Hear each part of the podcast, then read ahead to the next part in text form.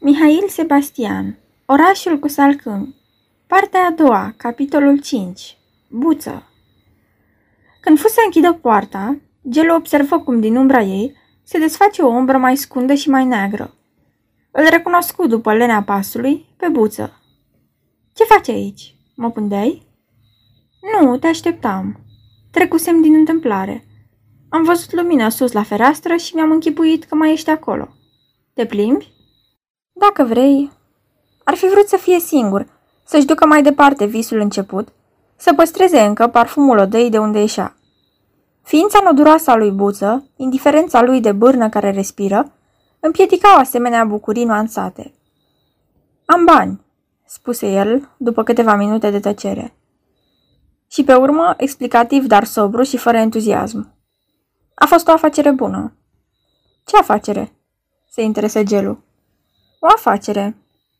De unde își scornea omul acesta banii, prietenii lui nu puteau să afle. Avea o sumă de cunoștințe obscure, greci, agenți secreți, barcagii, o întreagă societate misterioasă, pe care el o desemna puțin cam vag oamenii mei.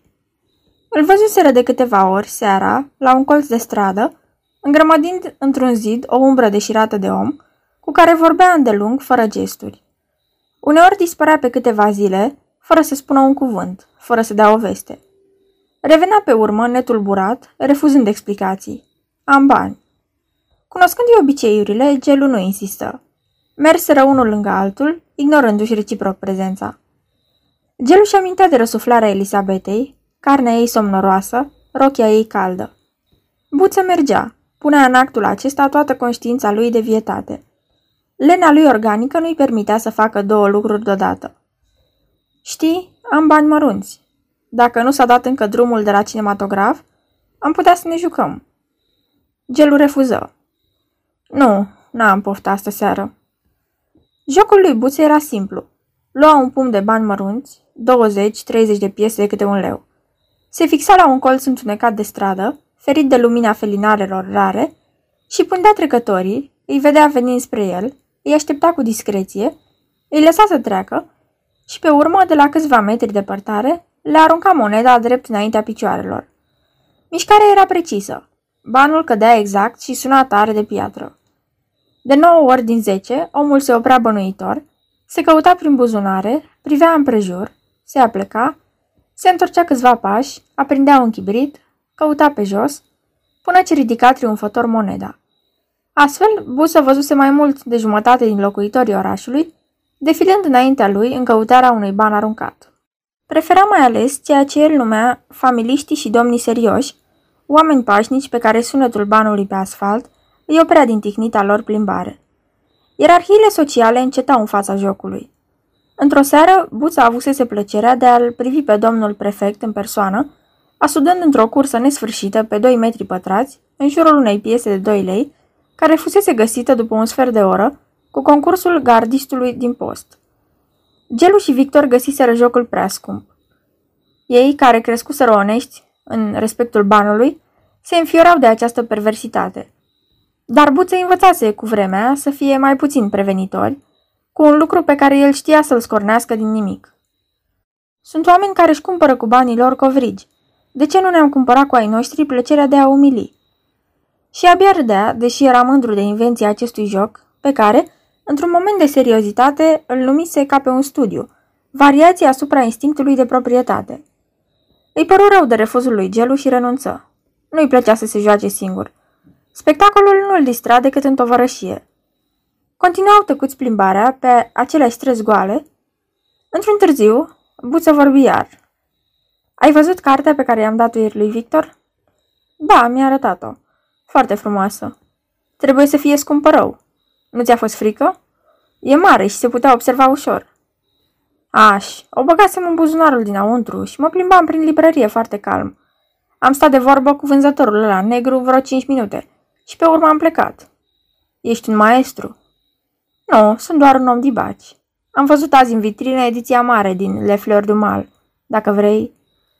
Nu, mulțumesc. Mi-ai dat destule lucruri și pe urmă ți-am mai spus-o. Aș vrea să se sfârșească odată istoria asta. Buța a avut un fel de surâs disprețuitor și ridică din numeri. Înțelege-mă, continuă Gelu. Îmi bat joc, ca și tine, de remușcări și scrupule. Dovadă e că primesc tot ce îmi dai, știind de unde vine. Dar au să te prindă și nu face. De unde știi tu cât face și cât nu?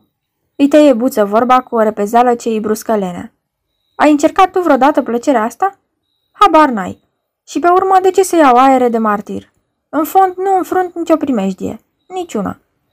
Mâinile mi se mișcă atât de ușor, încât uneori mi se pare că vin de la mine, cărțile, din raft în buzunare. Sunt sigur de mine. Prea sigur chiar. A început să mă plictisească lipsa de risc.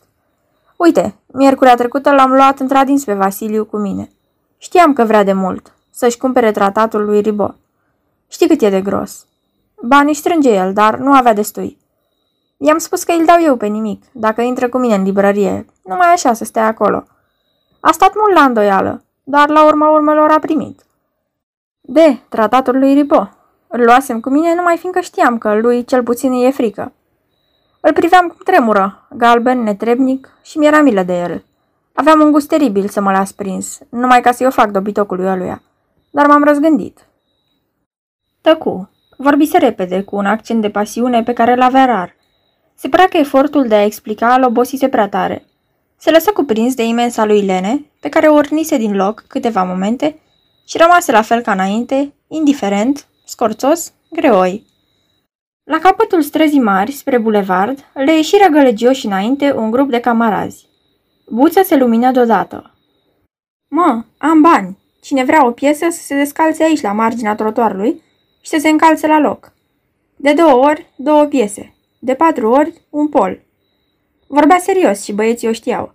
Avea pasiunea de a-și cheltui astfel banii. Îi întâlnea pe stradă și le propunea cele mai năstrușnice afaceri. Era nebun, asta se vedea bine, dar avea o calitate. Plătea imediat.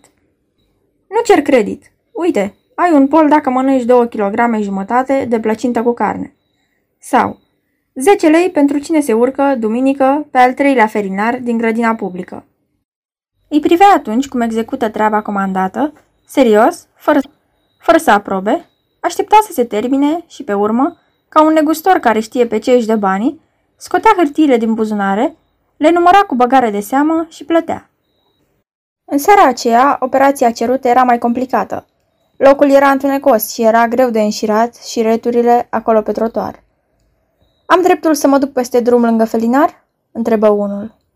Nu, aici. Dacă vă convine, dacă nu... Oamenii se uitară întrebători unul la altul. Păreau că măsoară greutatea lucrului și calitatea prețului. Pe urmă, cu un surâs ce voia parcă să spună cu atât mai rău pentru tine, dacă ești nebun. Noi banii n-avem de ce să-i pierdem.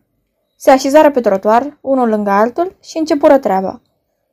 Gelu privea amuzat. Amintirea Elisabetei se pierduse până la urmă. Strada vulgară, îndrăsneață, băiețească, îl recâștigase. Buță se apropie de el și îi șopti. Și ei cred că își bat joc de mine. Făcu socotelile și plăti. Le spuse cu jumătate de gură bună seara, nu le întinse mâna și îl luă pe gelu. Hai! Pe urmă, după câțiva pași, se întoarse și strigă.